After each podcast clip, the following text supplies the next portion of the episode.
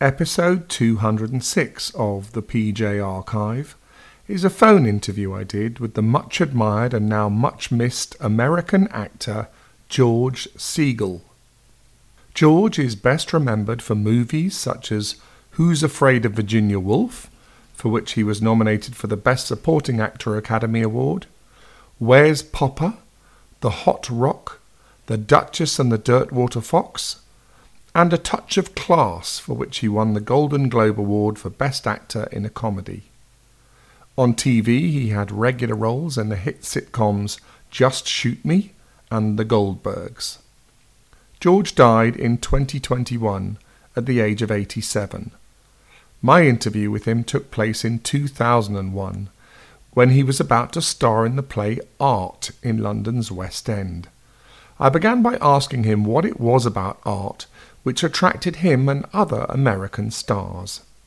Well, it's a wonderful play. It's solid in every aspect, and uh, I think it's fun for actors to do because they're all they're out there without a net, mm-hmm. and there's something about the challenge of that which which is enticing. Why have you not appeared in London's West End before? And there's never been an opportunity, what with one thing and another. This is the first time that everything seems to have come together.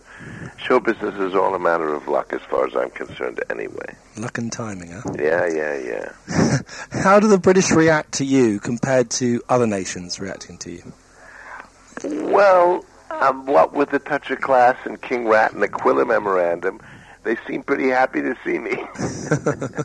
what do you find most British people want to talk to you about? Do you like it here? How's the food? What's it like? No, career-wise though. Oh, career-wise.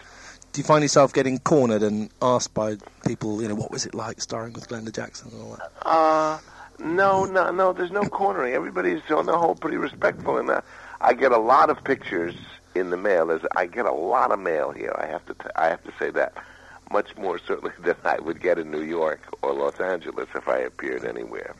What sort of fan mail from? Um, yeah, yeah, but it's all it's a, it's of a different quality. It's like serious fans who really seem to appreciate the films and and the work and everything. So that's that's that's very gratifying. Yeah, quite right. Have you ever lived in the UK or considered living here? Uh, yeah, you always consider living here. It's very seductive, for, at least for an American coming here. I think the reason I feel that is because I've always had such a good time working here, and I I've worked here a number of times yeah, yeah. Where were you born and brought up, by the way? I and, was uh, brought, born and brought up in a, in a sleepy little town called Great Neck, Long Island, which is outside about about uh, 30 miles outside of New York on Long Island. And do you still have any sort of relatives there or any connections? No, there? no, no connection whatsoever. But, now it's a big town. Right. I should think it is. W- were you from a show busy family? Not at all. My father was a salesman, and he used to. I used to hear him on the phone when I'd go in to visit him at the office, and he would always take on the dialect because he was mostly dealing with hop farmers from the West. Right. And I would hear him take on a, a slight dialect. He started to talk like them. And I thought, ooh, that's really interesting that you take on the persona of the person that you're talking to. Ah. Mm, but beyond that, no show business, except he, he produced a minstrel show in Great Neck during the war, like in 1943 or 44. Yeah. And everybody, I saw this whole string of banjos. I couldn't believe it, and oh, white yeah. spangles. And I guess it was like the black and white show here. I was just... Uh, uh, awed by it, and I think that was the turning point.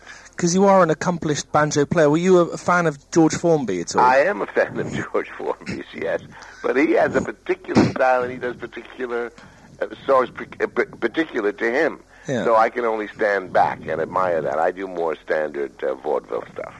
At what point did you say to yourself, "I want to be an actor"? Though, was it while you were at school or something? Well, when I was a kid, again, my father would bring me home magic tricks uh, from mm. from the city, and I thought magic. What a, what a great way for a really shy kid to get some attention. And I think it's also not to be too psychological, but I am the youngest in a family of uh, of 3 mm-hmm. so uh, youngest tend to go into show business. It's just like say, get the light over here for a while. Let me have some attention. I'm the youngest of three as well, by the way. Well, there you go, and you've yeah. got a byline, don't you? That's right. Okay. Was there any other career you ever considered?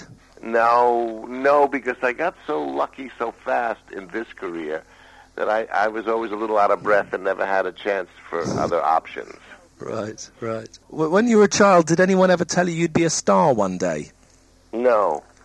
Just me, maybe. I mean, that is the fantasy, isn't it? When you go to see Alan Ladd in the movies, you think, that's a good job. I'd like to do that. Yeah, yeah. But Well- you, there's no way, there's no logic to it. You can't figure out how to do that when you're in Great Neck. How you're going to get to Holly? I mean, it's just it's it's too inconceivable. It's it, it there has to be some kind of uh, miraculous thing take place, and I think that's what happened. Talking of Alan Ladd, which film stars were your heroes as a youngster, and have you ever got to meet them since? Well, I got to meet uh, Jimmy Stewart and Jimmy Cagney, and that was pretty hot, I have to tell you.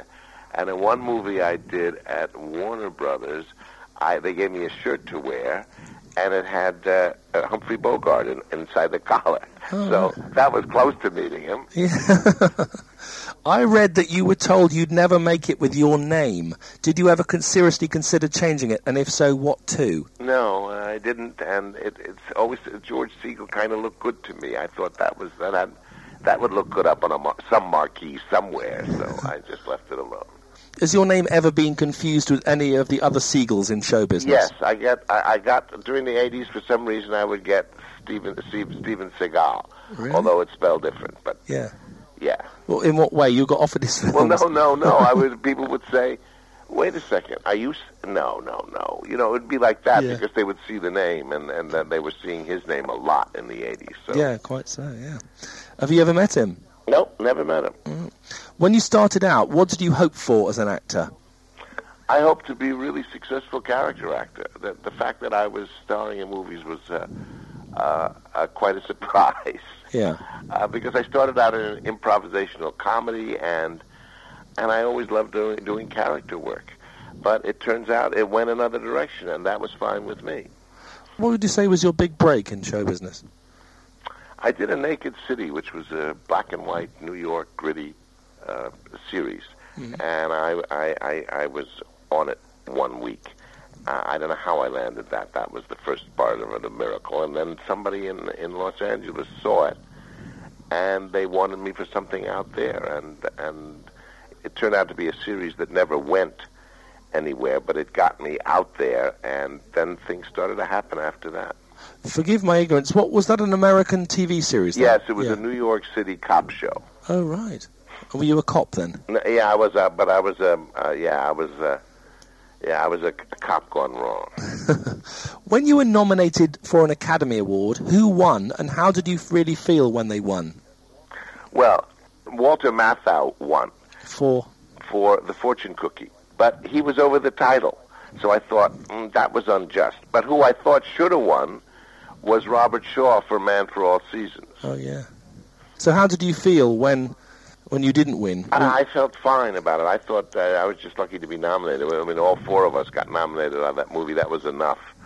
And uh, the role role was challenging, but not like uh, Robert Shaw's Right. role, for example. Right. What difference do you think winning that Oscar would have made to your career? Mm. I- I'm so delighted with how it went. I, I I can't imagine it going any any any other way. So I don't think it would have made any difference. Oh, that's a nice thing to say. There can't be many who'd say that. You know, there's a kind of a dip after Academy Award. And I think if you look down the list, you'll see Yeah. that it's like a culmination somehow, and then there's a kind of a vacuum afterwards. Unless your name's Tom Hanks, of course. Unless your name's Tom Hanks, then you just keep on going. But that was the same with Jack Lemmon before him. You know? Yeah, true. The fact that that was the only time you were up for an Oscar implies that that film was your best. Do you think it was? I thought it was a great film. For me, no. No, I thought that, well, Glenda won for A Touch of Class. She won, Yeah. so I feel there's some re- reflected glory in that. You take what you can get. And I, I you know, I, I liked a lot of different movies. I don't know whether they were Academy Award worthy because that's got a lot to do with box office and all kinds of things. Hmm. So, no, I never did kind of virtuoso stuff like that. I was a little uncomfortable. I guess I never went in that direction. I just, I, I was just a workaday actor who got good roles for for a whole period there during the seventies. Have you ever turned down a role that went on to become a massive success for someone that else? would be ten. Ten, the movie Ten. oh, the Dudley Moore part. Yeah, yeah, yeah. Oh, right. Yeah, and and the fact is, although nobody believes me, he was better in it than I would have been. Oh. And it turns out that Blake Edwards wanted him really from the beginning anyway. So I believe, you know, I, I got a lot of movies because other people turned them down or walked out of them.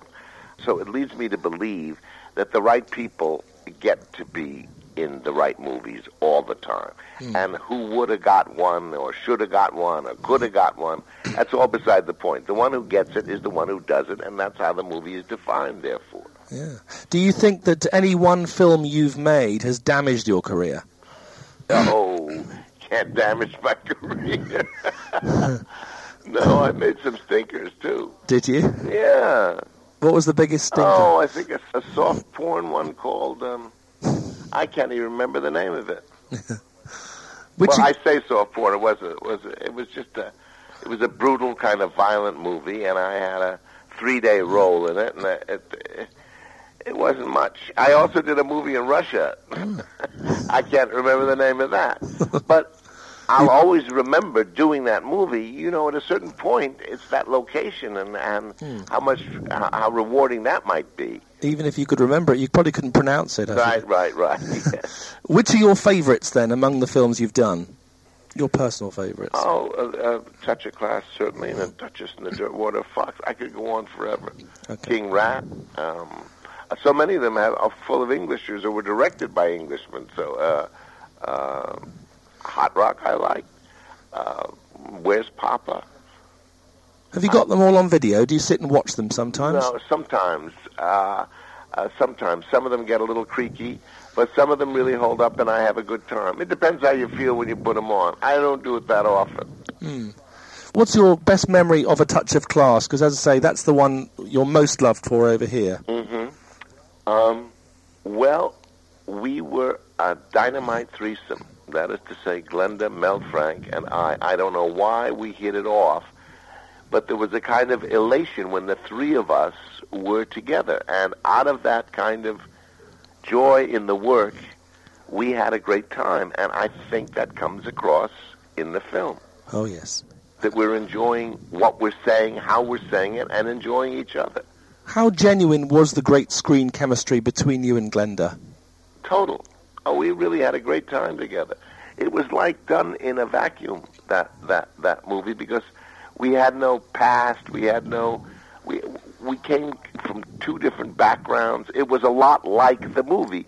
So it was very easy to transfer how we were really getting along into the movie, you know. To what extent have you remained in contact with Glenda? Well, I just rode the eye with her the other day with uh, Ken Livingstone to to promote uh, England and say that the food is really good here. Is and it? it is. Wow, you're the first Americans ever said that. I tell No, you. I've been saying it a long time. I eat great in this town. Which of your fellow actors are you genuine friends with? Very few. I am genuine friends now with Paul Freeman uh, and Richard Griffiths. We see each other all the time, but this is too close. You can, Yeah. you can't. You, you you might as well be married. Uh, you you can't keep this up because there's this dynamic that holds us together, and that's why one of the great things and one of the uh, the, the, the the losses about being an actor is you you don't maintain this. You can't maintain this intensity after the show. We'll always have a wonderful feeling about one another, but we'll see each other as we do as life goes on. How did you feel about Glenda's decision to go into politics? I thought it was a great idea. I wasn't surprised at all. I was delighted. She always had really strong ideas about everything, and that's what made her so good at a touch of class. Have you ever fancied a career in politics yourself? Not once, because show business is politics, and politics is show business as far as I'm concerned. Oh, it worked for Ronald Reagan. Yeah, but he he I, I don't think he got that many much fun out of acting. Hmm. I think he was always a little uncomfortable acting, and he was much more comfortable in a political arena. Hmm. Has Glenda been to watch you in art yet? Not yet, but we have a Sunday show, so she figures she's going to get in to see a Sunday show, which is the only time she has. You've worked very successfully, as you say, with some great British actors. Do you think that's because there's a certain Britishness about you? No, I don't. I, actually, I think the antithesis. I think uh, uh, I, I kind of have a more uh, kind of a free and easy uh, approach to everything, which is made even more free and easy by being around English actors. So we there's a, there's a great contrast there, and I I am a great admirer of their technique. That they're all so well schooled and so totally professional Mm. in their approach to this craft. So for me, it's it's it's uh, always uh, it's always enormously uh, gratifying and rewarding. You've also worked with some of the world's most beautiful women. Which ones genuinely made you go weak at the knees? Lee Remick in in uh, in um, No Way to Treat a Lady. Right. I, I, there's a scene on a bus we have where I was actually blushing, and you could see it on the screen. So it's a little embarrassing now, but but there it is. So yes, and then and then you get a little hardened, you know, as you get older, and you and you realize it is just a profession, you Mm. know, and and you're there as professionals. It gets it it cleans up a little bit. But I did have a real crush on Lee. Yes. Do you have a nice story you can tell us about your work with Elizabeth Taylor, Barbra Streisand, or Jane Fonda?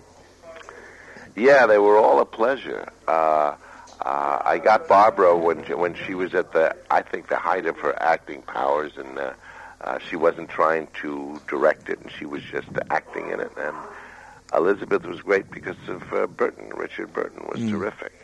And um, who'd you say, Jane? Jane Fonda, yeah. Oh, I have a real soft spot for her. Right. Yes. How can you not? Have you done any of her exercises? No, I never got. I never went that far.